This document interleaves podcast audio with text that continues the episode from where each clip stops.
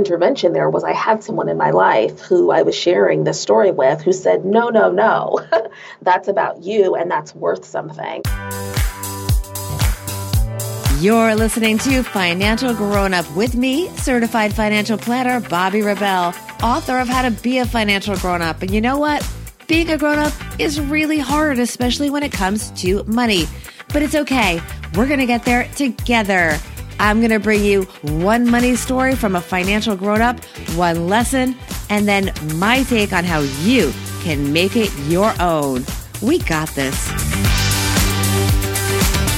Hey, friends. Well, this episode is dropping on a very special day for our guest. One year ago today, Tiffany Dufu's book, Drop the Ball Achieving More by Doing Less, was released. And she is also, by the way, the Chief Leadership Officer at Levo.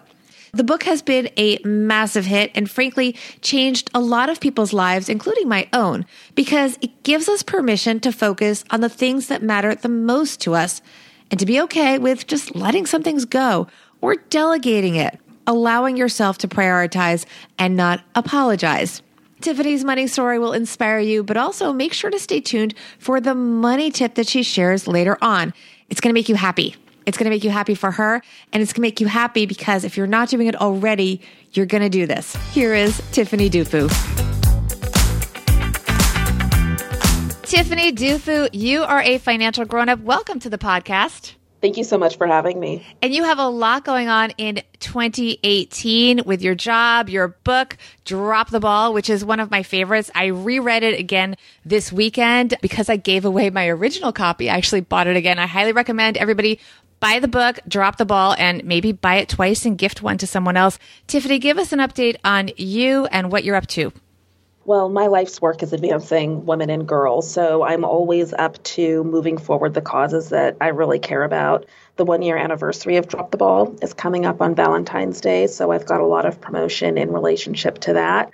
Of course, I really value Levo, which is the fastest growing network for millennial women, and I'm always moving forward that platform and hope that myself and many more people will support women candidates in 2018. And you are also a very prominent public speaker, something that you sort of fell into accidentally and with a little help from your husband. Tell us about your financial grown up moments. Oh, sure. You know, we all have these moments where we realize our own value. And mine happened seven years ago. I was running a national women's leadership organization called the White House Project. And as I was closing that organization down, I needed to reach out to all of the individuals who had booked me to speak at their event. So, as president of the organization, I would do a lot of public speaking and I would negotiate with the organizer of the event for them to give a donation to the White House Project. I was also a nonprofit fundraiser for many years, so I never had a problem asking for money for organizations that were doing really great work and counted the White House Project among them. But when I called to let everyone know, look, I, I, won't be able to speak at your event. I'm closing down the White House Project. I will no longer be president of the White House Project.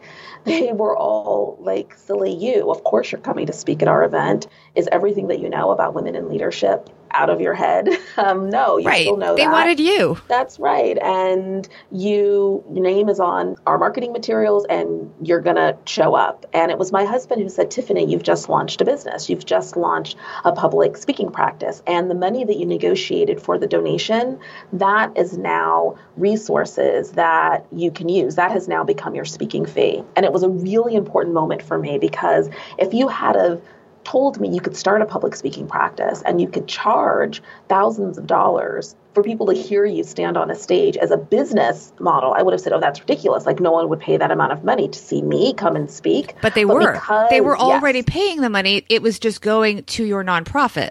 That's it. But you see the psychology, you know, of women, even one that's supposed to be an expert on women in leadership, I thought, well, that's easy. They're giving a donation to the cause. But that really was an important moment for me.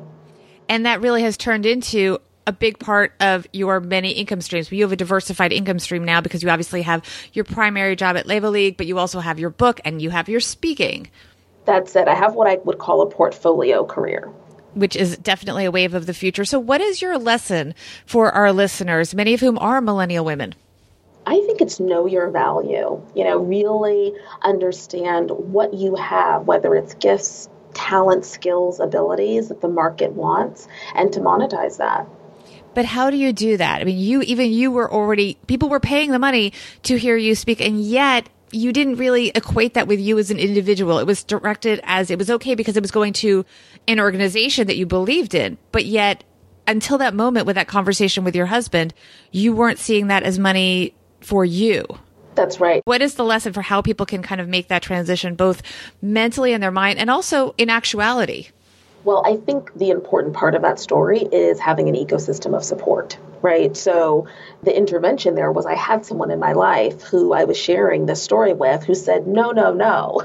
that's that's about you and that's worth something." And quite frankly, in many different areas of my life, the people who have prompted me to shift my own consciousness around my value have been the people who are closest to me, who really have my best interest at heart. So, you know, at the end of the day, making sure that you've got an ecosystem of support, that you've got a crew, that you've got people who can say, "No, no, wait, what you're doing is actually really valuable, I think is important because you believe them.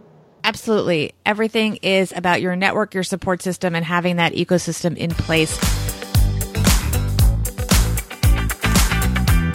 Before I let you go, Ms. Tiffany Dufu, I want to get a money tip from you because I know you are so on the ball, even though you like to drop the ball, you are on the ball when it comes to money give us a personal money tip, something that you and your family use that our listeners can put to work right away. Well, my time is my money. So anything that saves me a tremendous amount of time um, for me is a money tip. And one of the stories that I write about in Drop the Ball was me picking up my dry cleaning for several years before delegating that chore to my husband. And the first time it was his turn to do it, he had it delivered for free. so, and had you ever had it delivered? No, I didn't even know that my dry cleaners delivered. That's crazy. So the miracle there is you both dropped the ball on that That's and it right. just got done. So it didn't fall into anyone's column because for those of you who haven't read Tiffany's book obsessively like I have, she and her husband have a whole system that they set up with different columns of who does what. And the most critical column is the column that basically has to do with nobody, which is the That's best it. thing. That's and if it. you can put things in that you know, just that just disappear magically. That is the best way to get things done. So thank you so much, Miss Tiffany. This was wonderful. Thank you.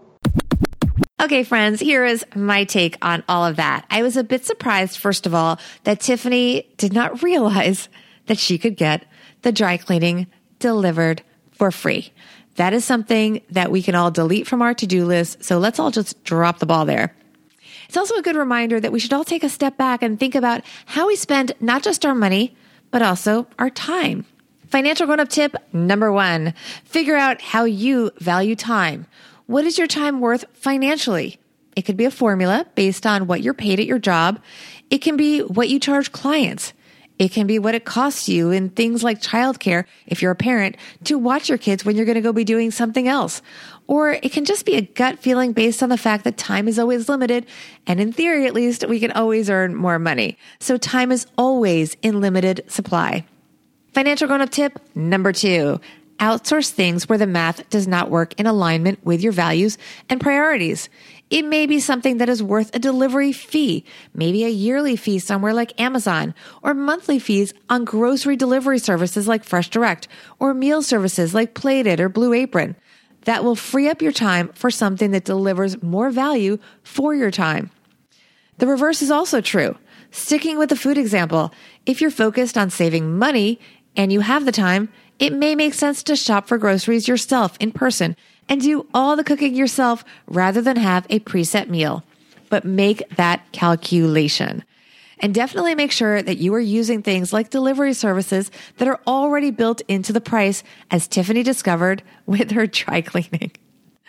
Okay, thank you all so much for listening to this latest edition of Financial Grown Up. The feedback continues to be wonderful. I am so excited to keep bringing you guys inspiring stories. Please continue to rate and review the podcast on iTunes or anywhere you listen so more people can discover us. Anything you can do to support the podcast by telling friends about it is truly appreciated. I hope everyone enjoyed the show and that we all got one step closer to being financial grown-ups.